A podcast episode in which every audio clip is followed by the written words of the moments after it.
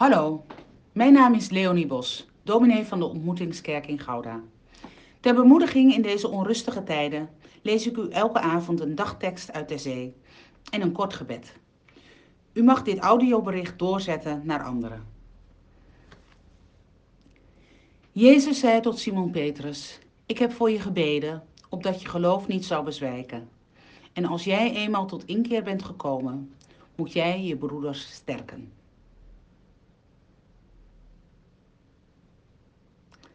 We bidden. U komt de dank toe voor deze dag. Zo anders dan veel andere dagen. Maar wel een geschenk van u.